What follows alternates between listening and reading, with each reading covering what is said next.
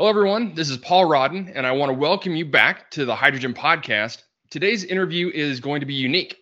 The company we're going to discuss is Infinity Fuel Cell and Hydrogen, which has many years of combined military and space fuel cell experience designing the next generation of air independent fuel cells and regenerative fuel cells.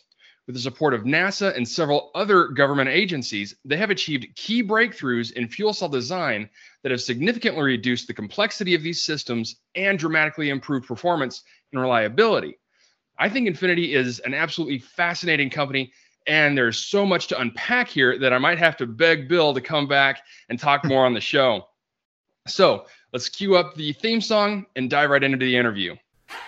So, the big questions in the energy industry today are how is hydrogen the primary driving force behind the evolution of energy? Where is capital being deployed for hydrogen projects globally? And where are the best investment opportunities for early adopters who recognize the importance of hydrogen? I will address the critical issues and give you the information you need to deploy capital. Those are the questions that will unlock the potential of hydrogen, and this podcast will give you the answers. My name is Paul Rodden, and welcome to the Hydrogen Podcast. Okay, welcome back. Today, I'm joined by Bill Smith. Bill's the founder and president of Infinity Fuel Cell and Hydrogen. He started the company in 2002, focusing on the application of PEM technology to fuel cell and hydrogen systems. He is the program manager and principal investigator for the most major Infinity programs, including programs with the FAA and the NASA Glenn Research Center, DoD fuel cell projects for the Naval Air Warfare Center in China Lake, the Naval Undersea Warfare Center, the Defense Logistics Agency, and for the General Atomics LDUUV program with the Office of Naval Research. And that just scratches the surface of what they're doing right now. Bill holds a degree in physics and got his MBA at the University of Massachusetts Amherst. Welcome, Bill. Thank you so much. It's great to have you here on the podcast. Thank you. Great to be on the podcast. So, tell us a little bit about your background. What led you to start Infinity and what your company specializes in?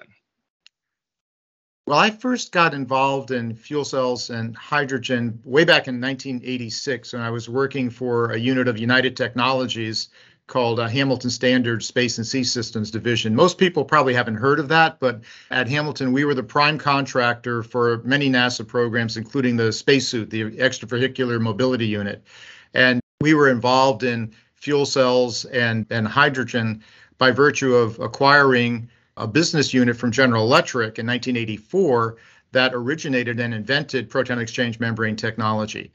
And we were at Hamilton primarily interested in hydrogen generation and oxygen generation with a focus on the oxygen for use aboard nuclear submarines because we also made systems for undersea at Hamilton that evolved into the the electrolyzer that is now flown on ISS on the International Space Station to provide life support oxygen. So wow. there's a natural path there. And we also inherited the technology that had been used to power the uh, the Gemini spacecraft. That was a proton exchange membrane fuel cell that powered that spacecraft, and we worked on evolving that for future applications by 1996, several of us were interested in commercial applications of fuel cells and electrolyzers.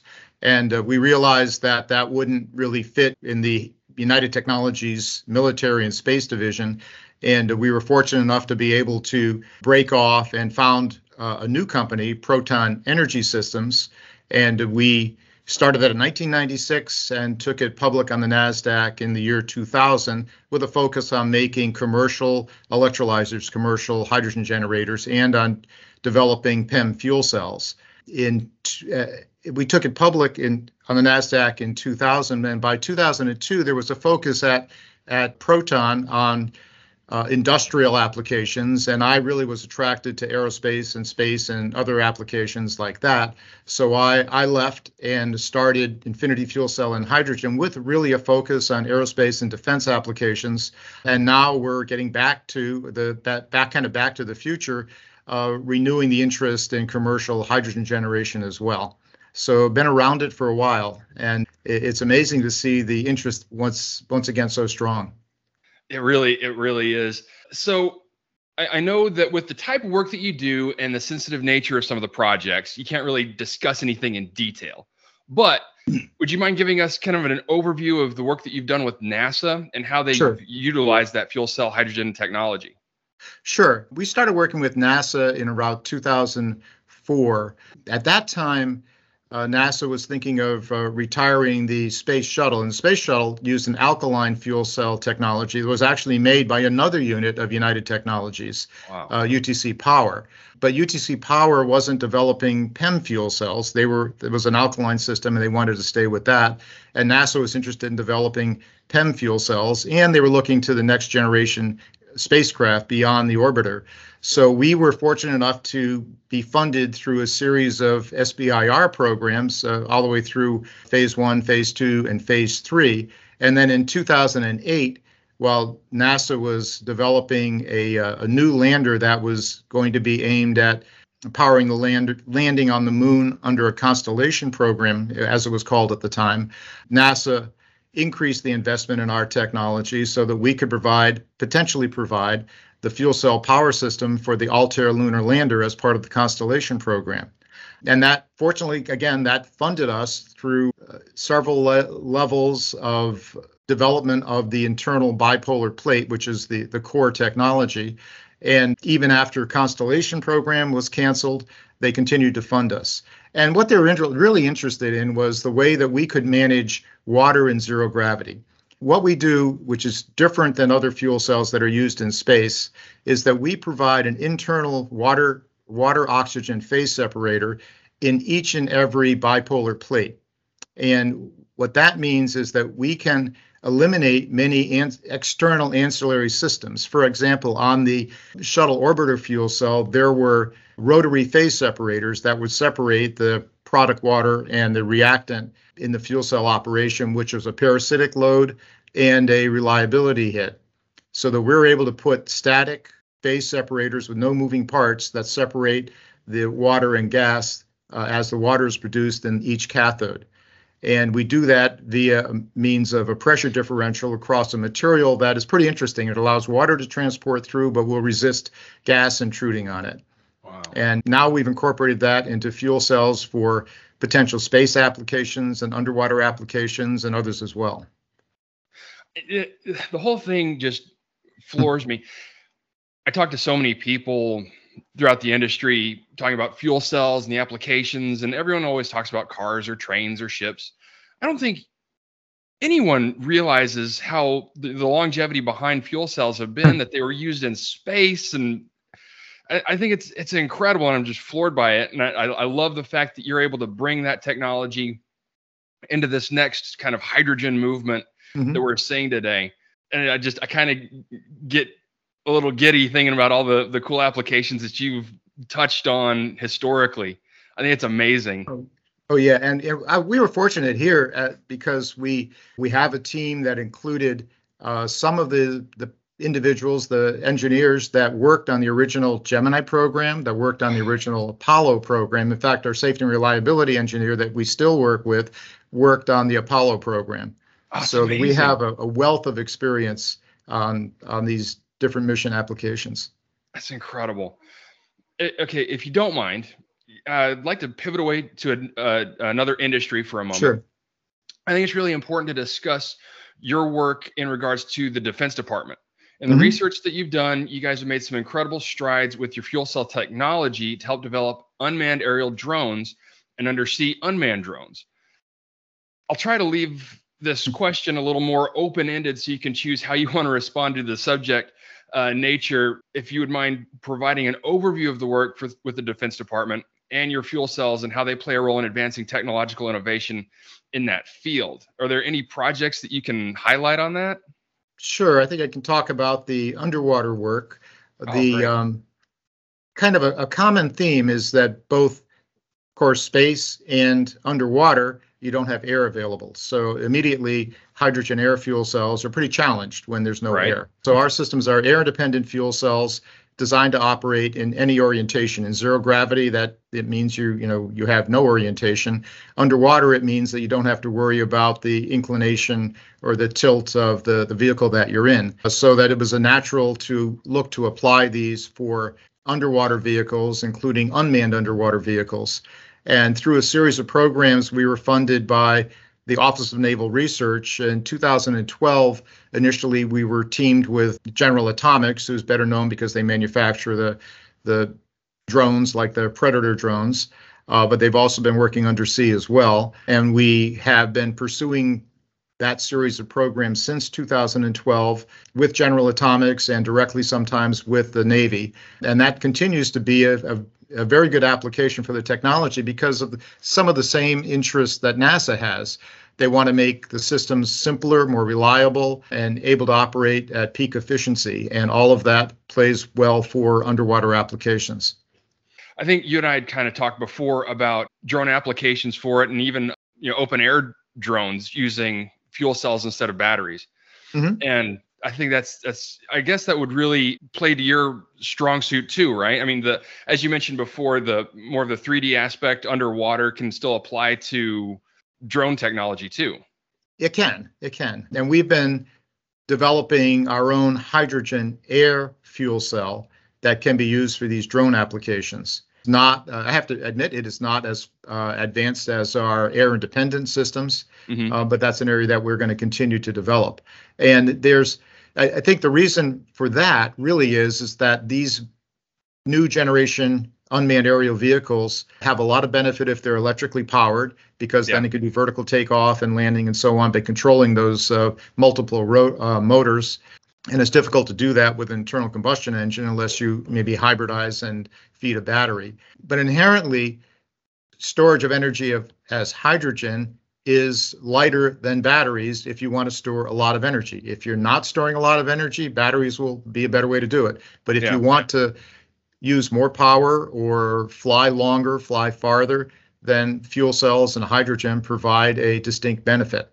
and we intend intend to work in that area as well. What we bring to that, I think, that is is uh, a bit unique, is that we are now AS 9100 certified for quality. Uh, we understand the aircraft environment. We came out of United Technologies unit that also had aircraft products. UTC's Hamilton Standard Division still makes any uh, very very many numerous products for the aircraft industry including the electronic fuel controls that are on the engines that control the pratt and whitney engines on the planes that you fly so we came out of a ba- industry background where we understood how to work with the aircraft industry and we still do in fact i was invited to be on what was called, I think, was Aviation Rulemaking Committee. The FAA was looking into using fuel cells aboard Part 25 transport aircraft, and formed a committee back in 2017 to advise the FAA on uh, direction of rules to use on applying fuel cells for those aircraft. And so we've been involved in the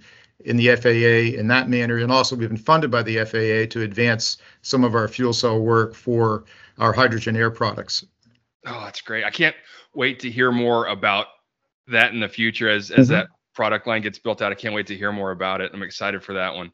I think it's interesting to note the commercial applications for this technology as well. Medical delivery, remote areas, pipeline yeah. inspection, bridge evaluation, right. surveillance, any drone requiring camera gear that particularly sensitive to vibrations. Exactly. Your technology can address a number of these situations, which dramatically improves the performance. Yes. Yes, absolutely. Again, compared to an um, internal combustion engine, you immediately solve the vibration problem with uh, using a fuel cell to generate the power. And as I was mentioning before, by being able to uh, fly longer or fly with increased power compared to batteries for a given application, you know, you have those those benefits as well. Oh man, I, I, I'm still just kind of blown away by your technology and the applications that you've historically had. I think it's amazing. Do you mind if we take a little bit of time to highlight Infinity's the the Xtor regenerative fuel cell system? Sure. I, I find the concept of the mobile regenerative fuel cell system extremely interesting. Uh, and I was hoping you could go into some of the detail about it and talk about how it's being used in real world applications. Well, it uh, well, first of all, I'll talk about the, the, the kind of the series of programs that we've had with the Naval Air Warfare Center. This was out at China Lake, California, which is about 40 miles west of Death Valley, so it's a, a, a pretty unforgiving area. And, yeah. But there was a lot of interest in the 2000s, especially the late 2000s, in providing power and energy and fuel to deployed uh, remote expeditionary forces. You know, when we say we're working with the Navy, the branch of the Navy that was benefit most in this case was the Marines. So yeah, bear that in mind. yeah. this, it, so the interest there was to develop a mobile microgrid that could be deployed uh, with the with those forces and provide them with the means to generate their own power and minimize fuel logistics to the field. And also the the operators of the um, of China Lake have a flying range of about the size of the state of Rhode Island, and they have data acquisition systems and other systems that need to be powered over the large geographic area. And some of it is done with photovoltaics and batteries, and they were looking to extend the performance of those systems as well.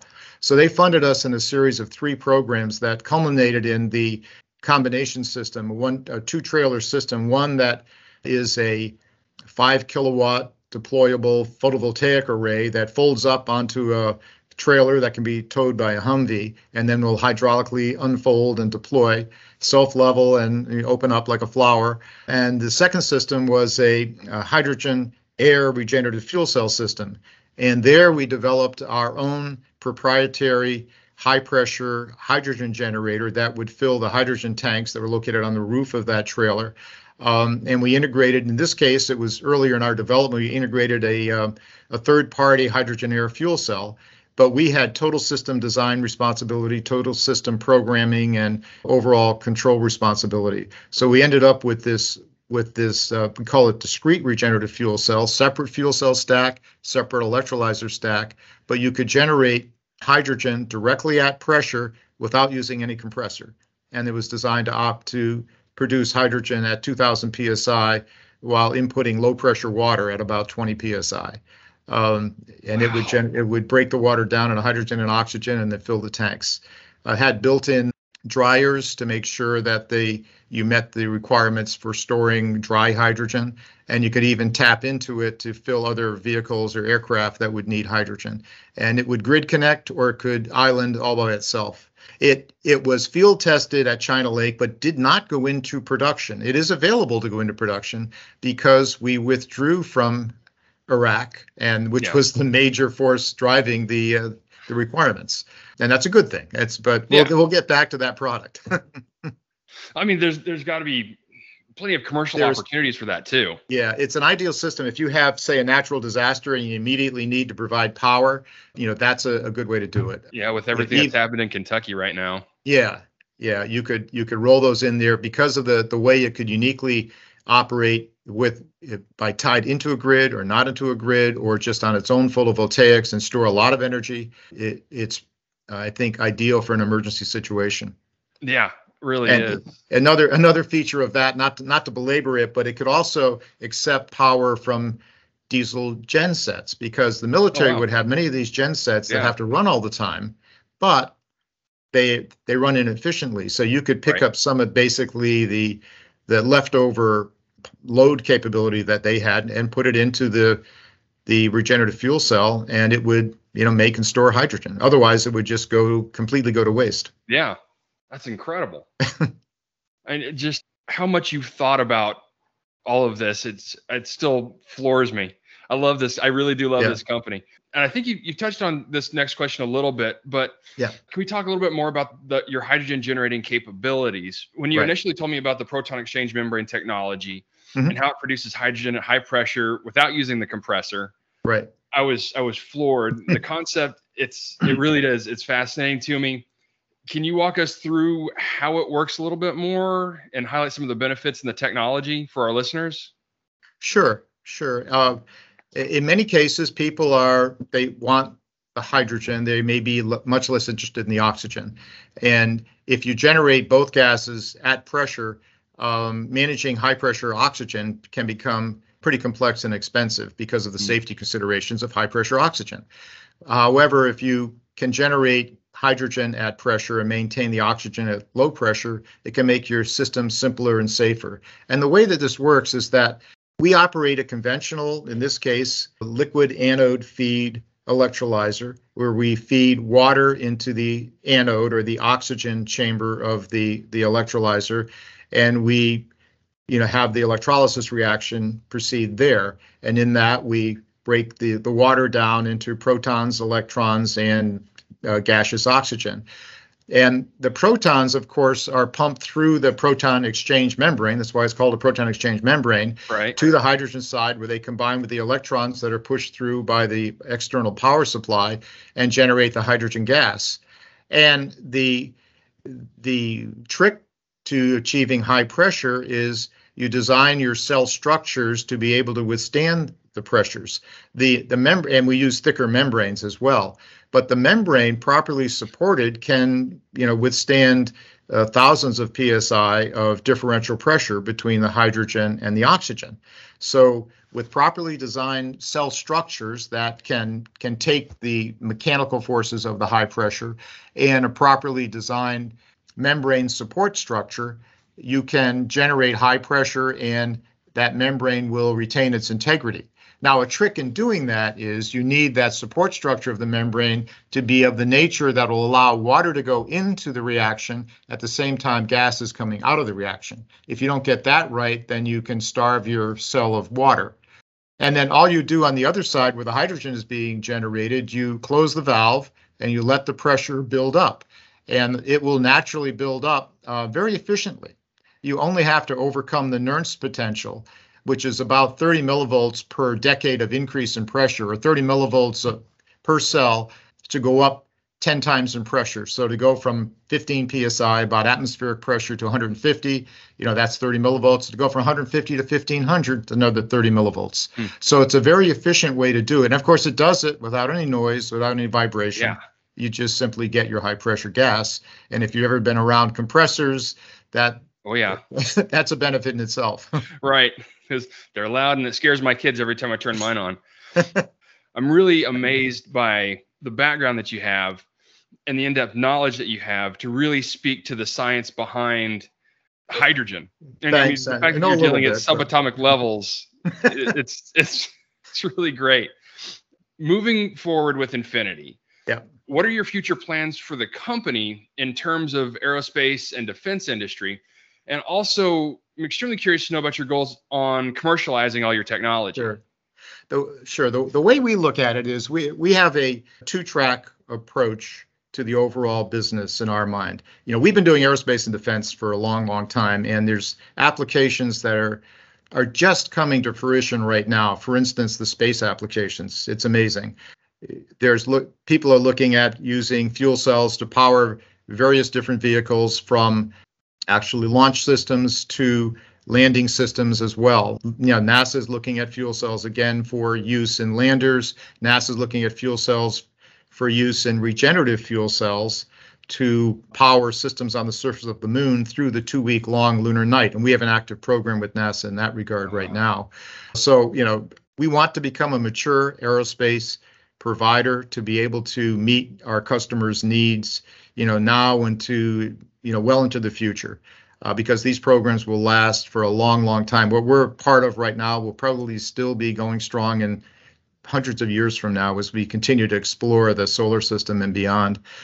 So that's that's what we call track one. You know, that's that's our base, and we want to we really want to mature and achieve production status in that, and you know meet those mission requirements.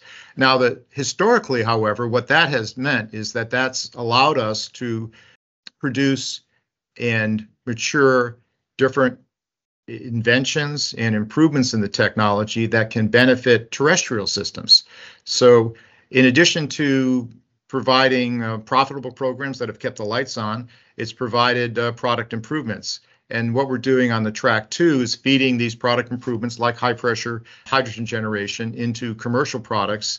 As part of the, the China Lake Regenerative Fuel Cell Program, we developed a modular architecture that we think will serve even very large systems well in the future.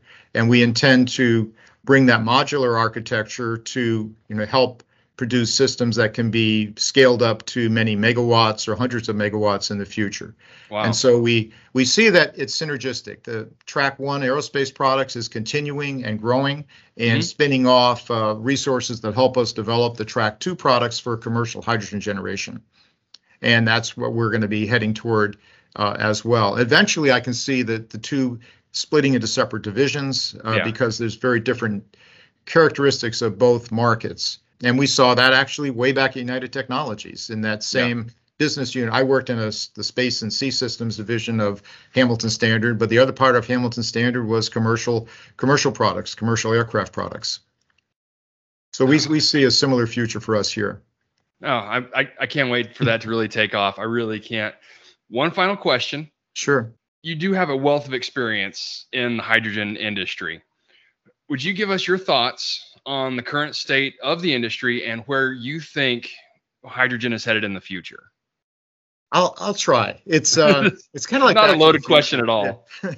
no, on the wall behind me, there's a picture of the uh, IPO that we did back in 2000. And there was a lot of excitement back then. Back then, everybody's going to be driving a, a, fuel cell powered car by you know the year 2001, 2002, and hydrogen was going to be the you know the fuel of the future. And it ended up being the future, but not but a longer term future. So we saw that that boom back then, and then you know a lot of things happened with the everything from the election of um, in between Bush and Gore and 2008 economy problems, you name it. A lot of things happened in between. So hydrogen, after that boom in 2000, went kind of quiet. However, uh, many companies like ours, Plug Power, Hydrogenics, and uh, Fuel Cell Energy and others continued to develop their products. So what what is different right now is that you have companies that started that have been around now for 20 or 30 years in some cases that have been continuing to develop their products, find applications, reduce costs, get feedback from the market and you know create products that are meeting market needs and you know that's that's a distinct difference from that last boom. And then in parallel, I think that the there's a, a global resurgence of understanding of the issues involved with climate change and the need to decarbonize the future. And you know, people are look are starting to create a way to financialize that, to translate the need that need for decarbonization of the planet into financial pathways that can make hydrogen competitive with other systems. You know, traditionally it's you know people would have the attitude that they couldn't afford to have clean renewable energy systems. Now we can't afford not to. Yeah. And you know what i'm what i can see is true application for hydrogen as the energy carrier for electrical power systems electrical energy storage systems to help make mm-hmm. intermittent wind and solar power systems uh, available all the time with ways to store lots of energy cost effectively and hybridize with batteries. Batteries can still take probably best for overnight, hydrogen better for if you need large amounts of backup storage for mm-hmm. for weeks or even seasonally. But importantly too in in a transportation and industrial processes. There's many many industrial processes where natural gas is used to generate hydrogen, for instance, in ammonia production, and yeah. then in, in heat treating and things like that electrolytic green hydrogen is a pathway to you know eliminate the use of carbon for those processes. I know there's a lot of talk about making hydrogen from natural gas and sequestering the the CO2, but mm-hmm. I think that's a stopgap.